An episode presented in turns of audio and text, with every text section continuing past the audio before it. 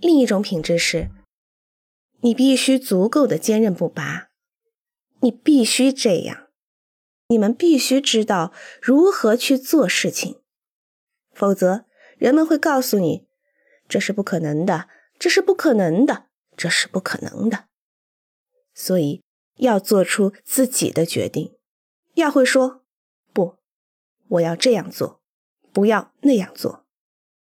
而这只有在你足够自信的时候才能够做到。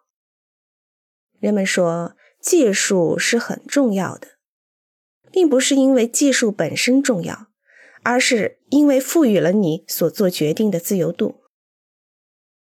当我们谈到自主性的时候，自主性并不仅仅是一种精神状态，自主性要超越它。我的意思是，你必须具备良好的对技术和科学属性的认识，以及足以支撑你想法的自主性。此外，你必须具有对其他事物的好奇心。我的意思是，对于生活的好奇心和求知欲，从某种程度上看。你必须是一个人文主义者，而且必须是一个真正的人文主义者。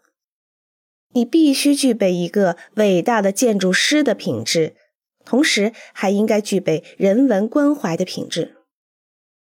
自主性的重要在于它是一种自由，一种创造性的自由。我觉得你们在大学里可以培育这种自主性，因为在大学里。有老师教你们怎么进步，你们不要停滞不前，你们应该自己走，坚持一些东西，并对一些事物好奇，